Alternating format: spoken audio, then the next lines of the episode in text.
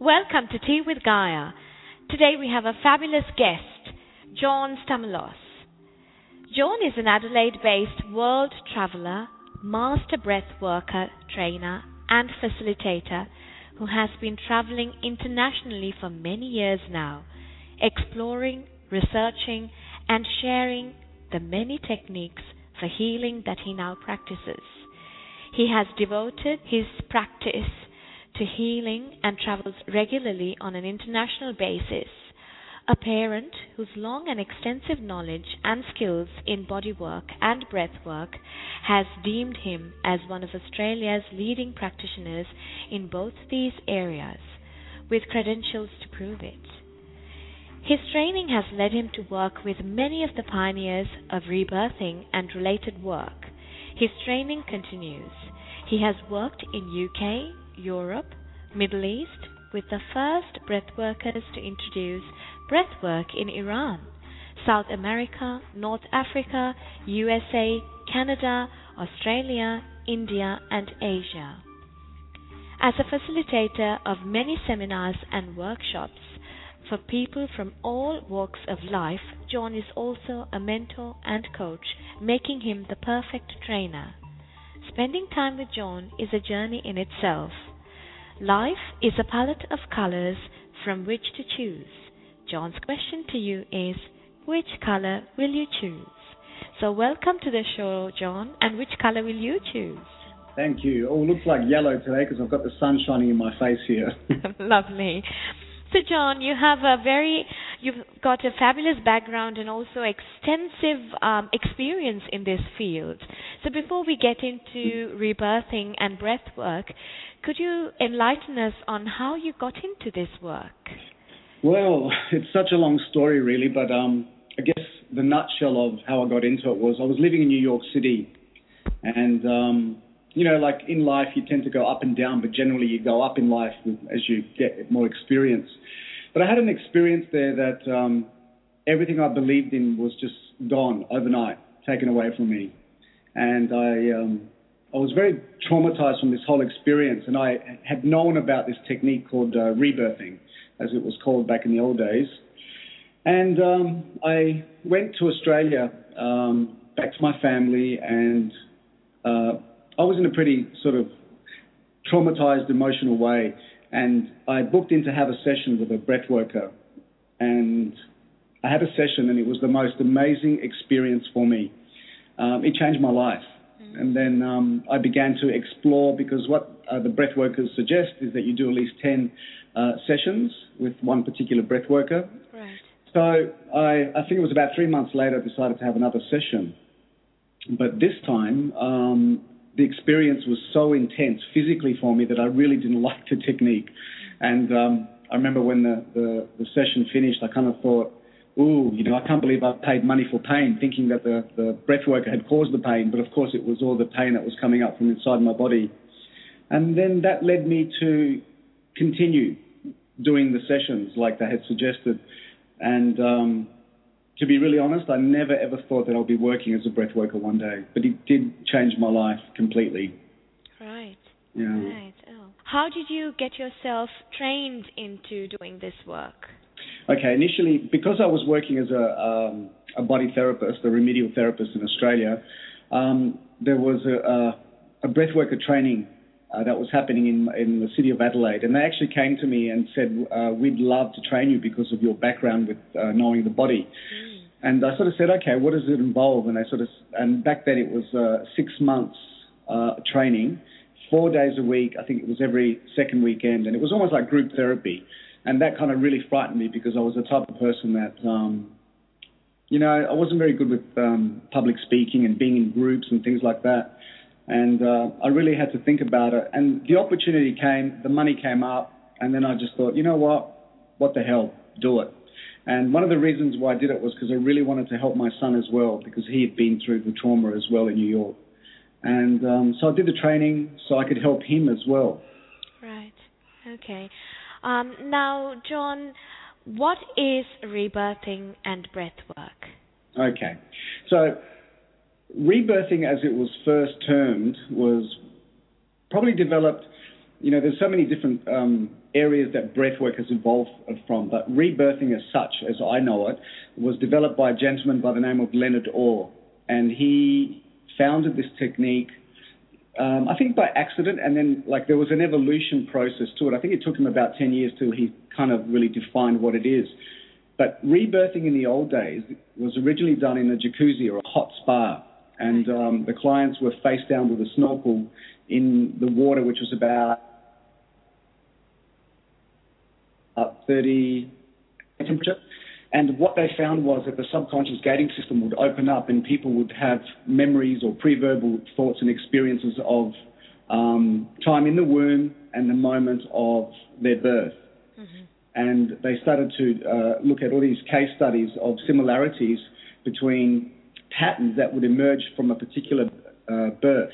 So, for example, if your birth was um, a struggle, and um, the labour was quite long, then you may have a primal thought that goes, life is a struggle. So then that becomes your pattern in life. And that's where originally um, rebirthing came from, because it's not a religion, it's not a cult, it's actually a technique. And they found that by being able to release the trauma, it totally changed the person's behavior in life by becoming aware of it. Wow, wow. Mm. And so oh, the breath work that works with the rebirthing is? Okay. So what happened a, um, a little while later was that they discovered that it's actually the breathing pattern that creates people to go into a very conscious, altered state of awareness. So you're fully conscious, you're not hypnotized. Um, so then became uh, the technique breath work, where uh, I call it dry rebirthing because it's not involved in water. Mm and you were you were able to just lie down on a mattress or on a bed, and then the and then the the breath work will facilitate and guide you to breathe the correct breathing pattern, which is circular breathing. And um, what they found was there were still elements of people releasing their birth trauma, but then other things could come up. Things like the first two years of your life, the you know pre-verbal years. Then there was um, maybe um, things like specific negative uh, that, uh, thoughts that you have about yourself that you created from childhood, from maybe school trauma or religion trauma, or um, maybe something happened during your teenage years. Uh, so all sorts of different things can come up in the session for people to face and to heal and to release. Right. So this is um, a facilitated work. Can they individually learn to do it for themselves? Yes, they can. Um, we as breathworkers like our clients to at least have done 10 private one-on-one sessions uh, with a professional in order for them to get to a point where they feel safe enough to explore their own breath and then master their own breath. Because after all the breath is life and, it, and um, when you when you lie down to breathe it really does reflect where you are in time and space in your life. Mm-hmm. yes amazing. Now how does this relate to meditation? Because in meditation as well, we are watching our breathing and it, the mind quietens down and you get into your inner centeredness. So, someone who's meditated, does it help them more, or someone who's done breath work, does that help them in meditation, or how does that well, work? Breath work itself is not meditation at all. Um. Um, uh, but we, we, lo- we also like to call it conscious connected breathing. So, uh-huh. conscious meaning that the client is fully conscious and aware and always uh, they're aware of the breath as it flows in and out. The technique that I still use is the original technique, which is from the mouth. There are other forms um, of breath work through the nose, um, in and out through the nose, or in through the nose and out through the mouth. But um, the technique that I prefer is mouth breathing, right. and um, that it, it's different to meditation because what happens is the life force builds up inside your body, and it becomes quite a physical experience where some people feel a lot of chi a lot of tingling through their body. And then, of course, um, I like to I look at it this way. Imagine you had a river and it was flowing with water, and that river got blocked, um, and the water and, and, the water stayed still for a month. Would you drink that water after a month in the hot sun? Would you? No. No, because it becomes stagnant. Mm. And it's a lot like that with life too. I kind of believe that we have a lot of uh, negative mental mass that just builds up in our whole um, energy fields in our bodies, and then what happens is it becomes toxic. Our thoughts can become toxic. Other people's thoughts can create a lot of poisons in our body, in our energy. And um, the technique itself will start to bring those blocks up. It'll bring them up for you to release from your body. Right. Now, how does this work with uh, someone who's got phobias and or, or panic attacks or? Well, I think it's kind of good because I know what panic attacks are like. I used to experience them myself um, quite a lot, actually. So the breath, the, the breathwork technique really helped me as well. So, I mean, look, breath represents what? Your life force. Life.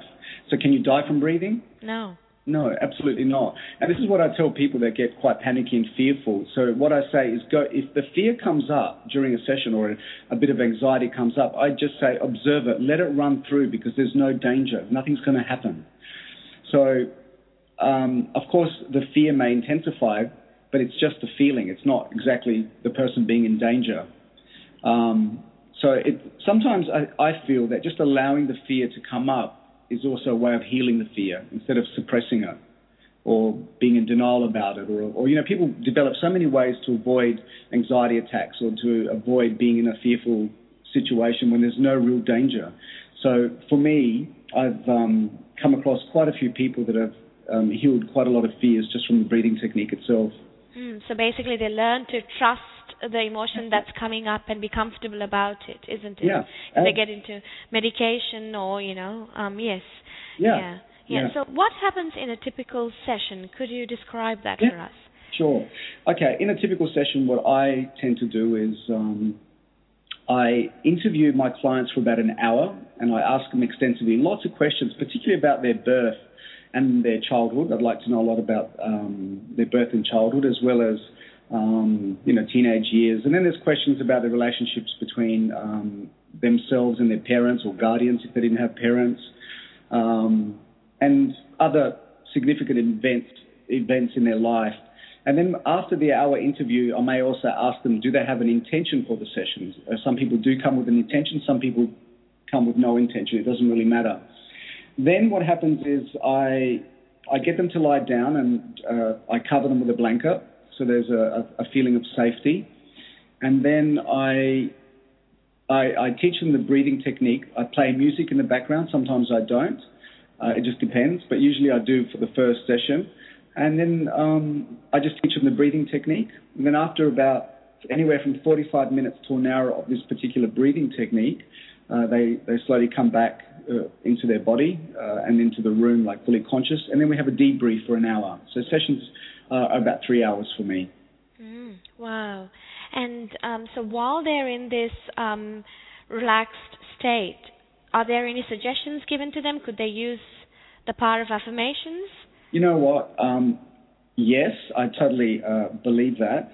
Um, breath work for me is based on the concept that your thoughts create your reality. So sometimes, for example, if you were going through the experience yourself, Gaya, I would say, that, you know, if you had a thought and it was a negative thought, then I would say to you, okay, well, what's the opposite of that? What's the, the, the positive thought that you can have?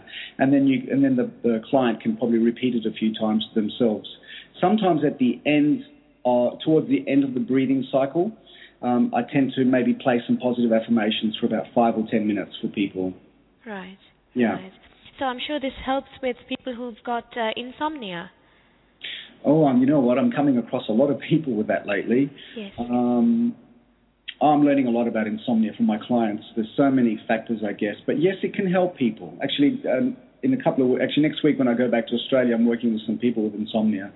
So um, yes, it can help. Can, and I also I also tell my clients with insomnia is using use the breathing technique for about five or ten minutes just before you go to sleep, or if you wake up, then maybe do the breathing pattern for about five or ten minutes to see if it can help you go into a very relaxed state again. Mm. Now, John, could you tell us? You've got extensive experience working in so many countries.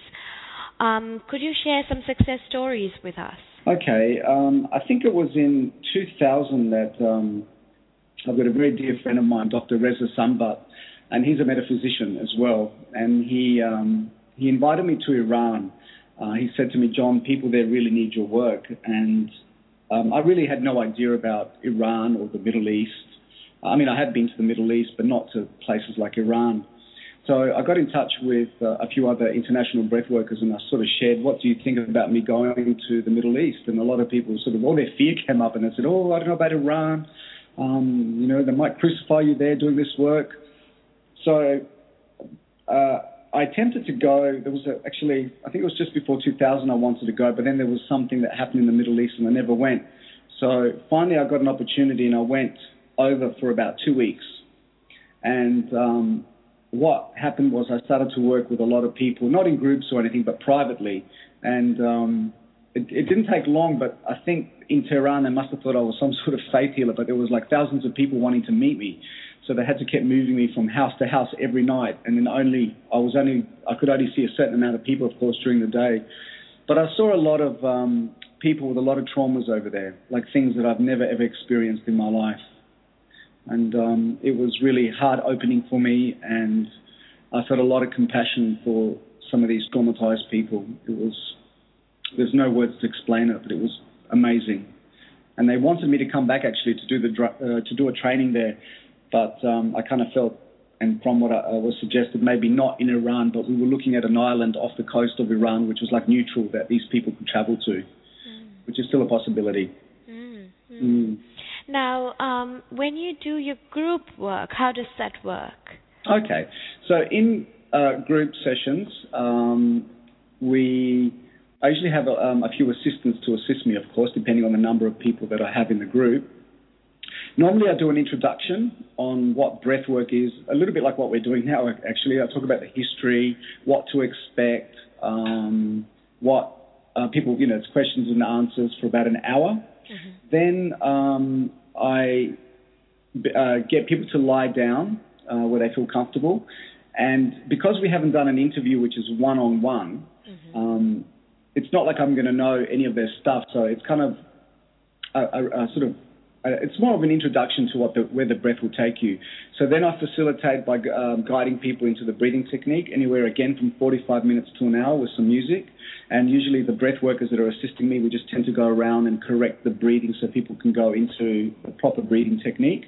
And then we just support people. You know, if, they, if there's a need, we, you know, if there's an emotional release, we tend to come up and just support them through it.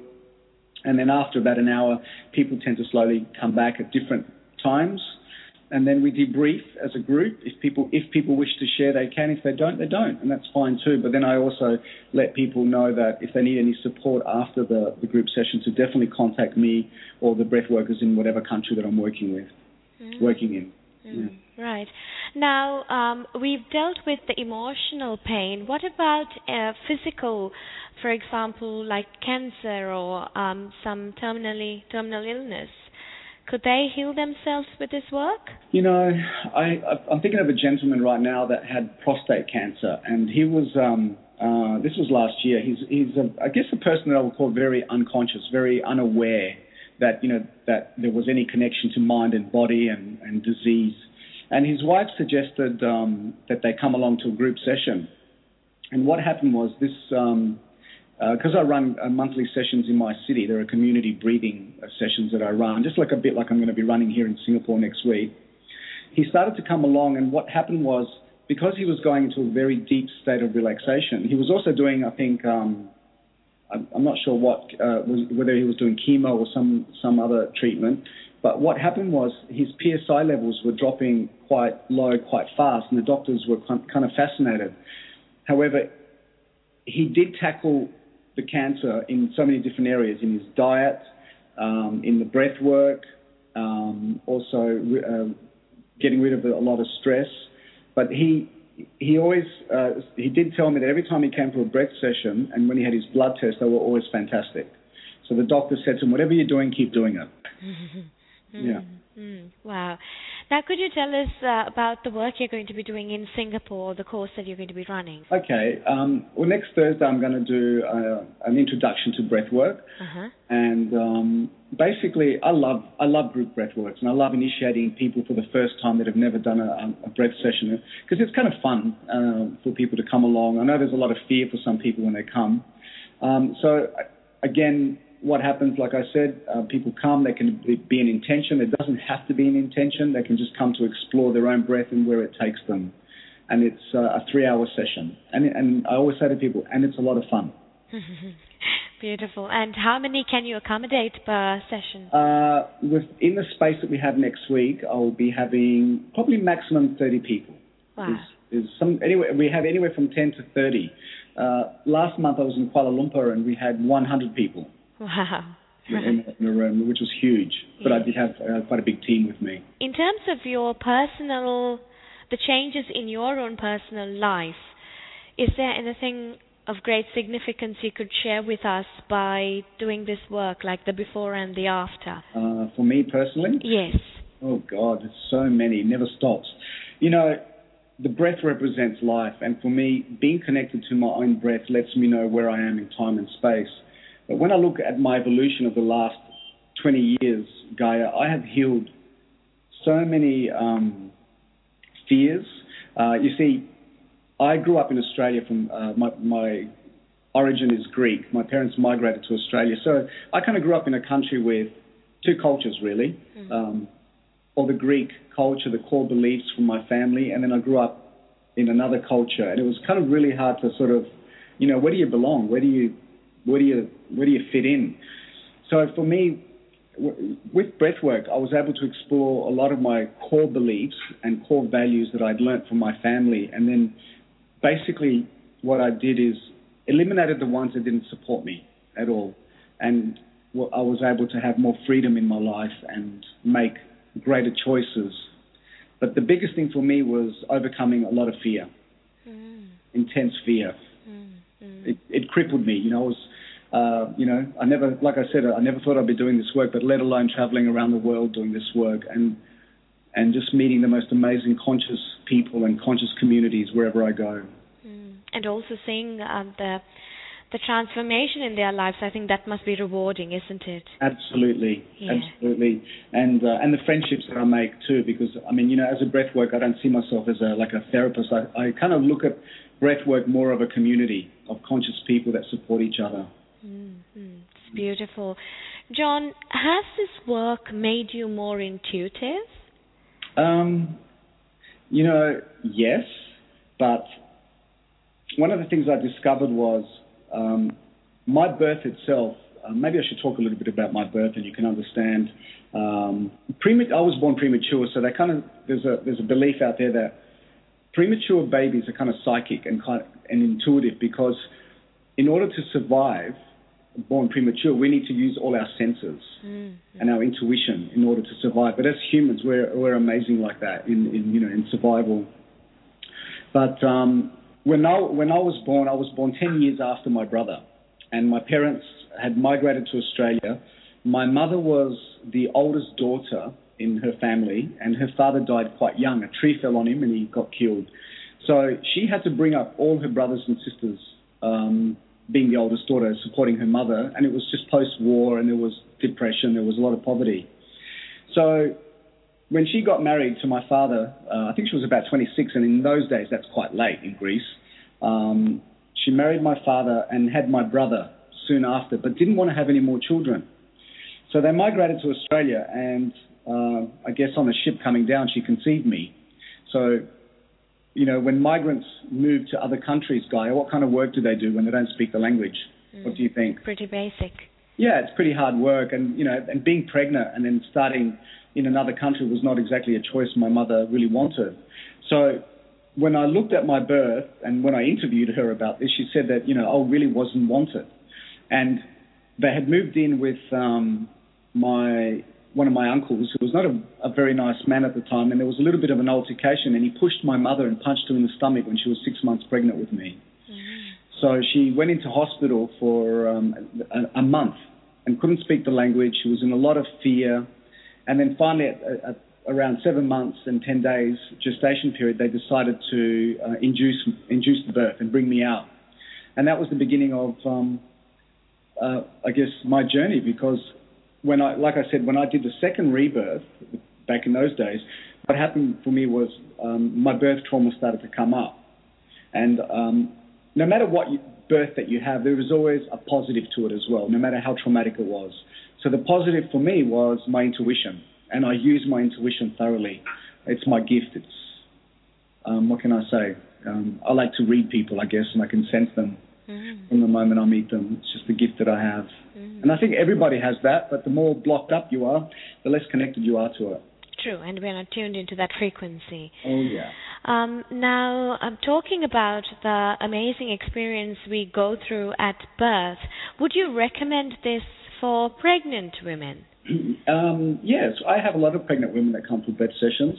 Um, sometimes I get them to do more of a nose breathing, so in from the nose, out from the mouth. It, it's more gentle. Um, I don't, because one of the things that can happen is as the chi builds up, as the life force builds up, people can get quite fearful of the experience and then they try and resist it, and that's where you can get a little bit of tingling and a little bit of paralysis happening in your hands. So with pregnant women, I always say, you know, imagine breathing into into your baby, and and I always say, have positive thoughts of welcoming this this little being um, into the world.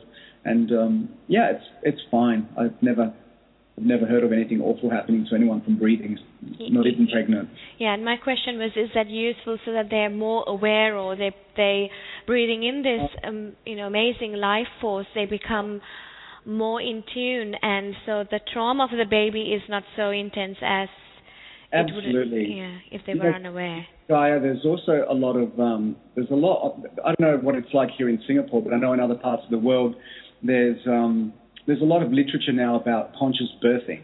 Yes. Uh, women choosing to have um, have their babies naturally um, without uh, a lot of medical intervention. Uh, I mean, it's always great to have the option of you know giving birth in hospital, and in an emergency, of course, um, you know having that intervention there because it's um, important. But it is a choice, and I think um, there was a, a, an obstetrician by the name of Dr. Frederick Leboyer. I'm not sure if you've ever heard of him. He's from France, and he wrote an amazing book called Birth Without Violence. And he talks about his story of you know delivering so many babies until one day it's almost like psychically this baby spoke to him and said, "Don't hurt me," and then it made him more aware of what he was doing um, as a doctor, as an obstetrician. So there's been a, a, few people on this planet that have started to lead um, uh, pe- uh, teaching uh, people, women, um, and their husbands or their partners about um, conscious birthing and the choices that mothers can have. Mm, wow. Um, John, now we, the clients who come to you would be of a certain age. Have you worked with children. I mean, getting these traumas out at a younger age is beneficial for them, isn't it? Uh-huh. Well, Gaya, when I first started my career as a breath worker, it actually was with children. Wow. And so, remember I said I wanted to help my son? And yes. that's how it all started because I started to um, do uh, breath sessions with my son, who was probably about seven at the time. And that's the kind of age that we like to, if, if, if the, uh, the, the breath worker works with kids, usually it's about seven. Um, and of course, the technique itself isn't exactly the same as working with uh, an adult, but the breathing uh, and the breathing cycle is probably shorter, up to 20 minutes, where with an adult it's about um, 60 minutes. Um, kids are amazing. Kids, when they, when they start to feel the chi and the life force, they love it. They, they don't have as much resistance as what an adult does. Mm. So kids are pretty amazing. Unless there's been, of course, a trauma with um, quite severe trauma, then um, you know, it's facilitated to support that individual at the time. Mm-hmm. Now, they talk a lot about the indigo children and um, ADHD. How has this worked? Have you worked with any kids who've been diagnosed or rather misdiagnosed? Yeah, I have, and that's an interesting subject too. I mean, I've read some information that these indigo kids have just got so much life force flying through them that I think the adults around them suppress them. They suppress this life force and then that creates all the, the I guess, the weird behaviours that they may have. Uh, I don't really fully understand um, the whole concept of it. Um, it still puzzles me, but yeah, when I, I have worked with some of these kids, and, and during the process itself, I, if they need, if they want to jump around, I let them jump around. That's what they need, and and then what I find is they tend to go into a very uh, conscious older state of relaxation. Then you know after they get all their the hyper energy out of them. Mm-hmm. John, could you tell us about these amazing CDs that you've got out there? Okay, um, a couple of years ago, I produced a couple of um, affirmation CDs with meditation music on there. And one of the things I found was every time I would work with people, one of the biggest issues is always money and abundance, prosperity. Yes. And then what I found is, you know, like people work, work, work so much that one of the things that they lose is their health Mm. So what I decided to do was create a, a CD of wonderful affirmations um, on abundance and prosperity. And then the second CD that I created was about health and vitality and wellness, and um, with really high thoughts, high affirmations, um, and you know, I, I, I love listening uh, listening them to them myself, especially when I go to sleep. Um, I find um, they really calm me, and I'm I'm a big believer in thought is creative. And um, the new CD that I'm going to bring out is on love and relationships because that's the next big major thing that people have issues with is love relationships. True, and um, you know my clients always say, "Gaya, give me the money and then the honey." Yeah, yeah, exactly. Now, uh, the law of attraction is a very, very big topic, and um, everybody got excited after The Secret. So, could you tell us about how this work complements someone who wants to manifest something in their lives? You know, um, I love the law of attraction and The Secret. One thing I think, and I feel people didn't really get, was that you actually need to take action. Yes. We, we live in a physical world I mean, it's great to have, you know, the thought, you know, I want this or I deserve that, but we also need to take action in order for us to to become uh, masters of creation because we are here in the physical and we need to master creativity and creation. So that's, I think, uh, I believe, uh, a big thing for people to learn is how to create. Hmm. And, um, you know, it's like an example I give to people was, you know, Gaya, if I gave you um, a, five, a five-star hotel chain, um, you know, imagine it was the Hilton or the Hyatt, would you know how to manage it? No. No. And see, some people have uh, such big wishes in their lives. It's almost like having something as big as that, but yet they don't know how to, you know, uh, manage the, the lower parts of running these hotels. So, in order for us to manifest, we need to um, become creators of small things and then create bigger things. And as we master the bigger things, you go to the next level and so on and so on. So it takes a lot of action and it takes a lot of physical action. And and does your work complement um, people's visions?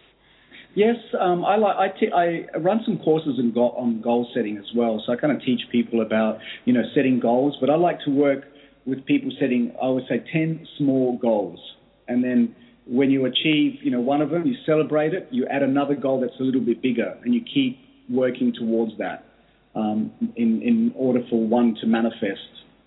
Um, you know, I love when I see my clients around the world when they really get this.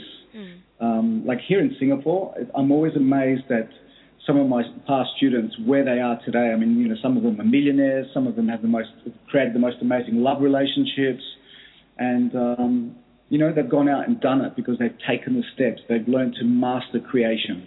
Mm-hmm. Yes, and when you get to that moment, you really know you've got it because it's no longer a belief; it's a knowing, isn't Absolutely. it? Yeah. Now, John, my question was that. Um, when we, we have goals or visions and we want to manifest them, so we are constantly birthing desires and we're doing all the techniques like the visualizations, yeah. the affirmations, the meditations but then we reach a point where it's not showing up and there is a block to manifesting. Now it's interesting because sometimes, you know, if we had a birth trauma and we've forgotten about it, yeah. then I'm sure the block also relates to some trauma we're carrying in our psyche, isn't it? Absolutely. And you know, that's so true what you what you're saying there because you know, sometimes people cannot, um, you know, they, they have their desires in life for some for some reason they just don't manifest them, and it probably is a deep subconscious block. It could be some sort of thought or a belief that was that they absorbed, maybe in the womb, maybe when they were an infant, they don't deserve, and that becomes the biggest sabotage for them, no matter what they do, no matter how many courses they do. True. So at that point, is it worth coming and then having these sessions with you? Because then, absolutely. Yeah. So without knowing, they can find out what the block was, isn't yeah, it? Yeah. Absolutely. Right. Now, have you worked with depression at all? Um, I have. Um, I tend not to work with people that have got clinical disorders mm-hmm. um, unless they have a clearance from their other practitioners, and um, and sometimes I have worked with other um, healthcare professionals that are very open to this technique. Um, but generally, uh, most of my clients tend to sort of come because of a choice. I know of another breath worker in Australia that's written a book on depression and breath work, and he um, he really does believe that breath work does um, help people with severe depression as well, because sometimes people just need to release the suppressed um, thoughts or traumas or whatever. Yeah. Right. Um, now, you know, when they come to you with an emotional issue that they would like to solve or overcome, have you noticed or found that the rest of their body is also uh, getting itself balanced, like, for example, hypertension or diabetes? Is that a byproduct of doing this work? Yes, um, I've, I've had a lot of people with all sorts of um, conditions that have reported back feeling better. I mean, the end result of a breath session is to get to a state of feeling blissful, feeling feeling really high on life naturally, feeling peaceful. And of course, when your body's in that state, healing happens. And what about addictions? Um, yes, I've worked with people with addictions as well. Um, it depends on the addiction, I guess. Like, what kind of addiction would you be talking about? Probably the most common, which is alcohol. Alcohol. Oh, okay. Um, I, I, find that people that, um, to me, my experience of um, people with alcohol problems, there's a lot of rage underneath.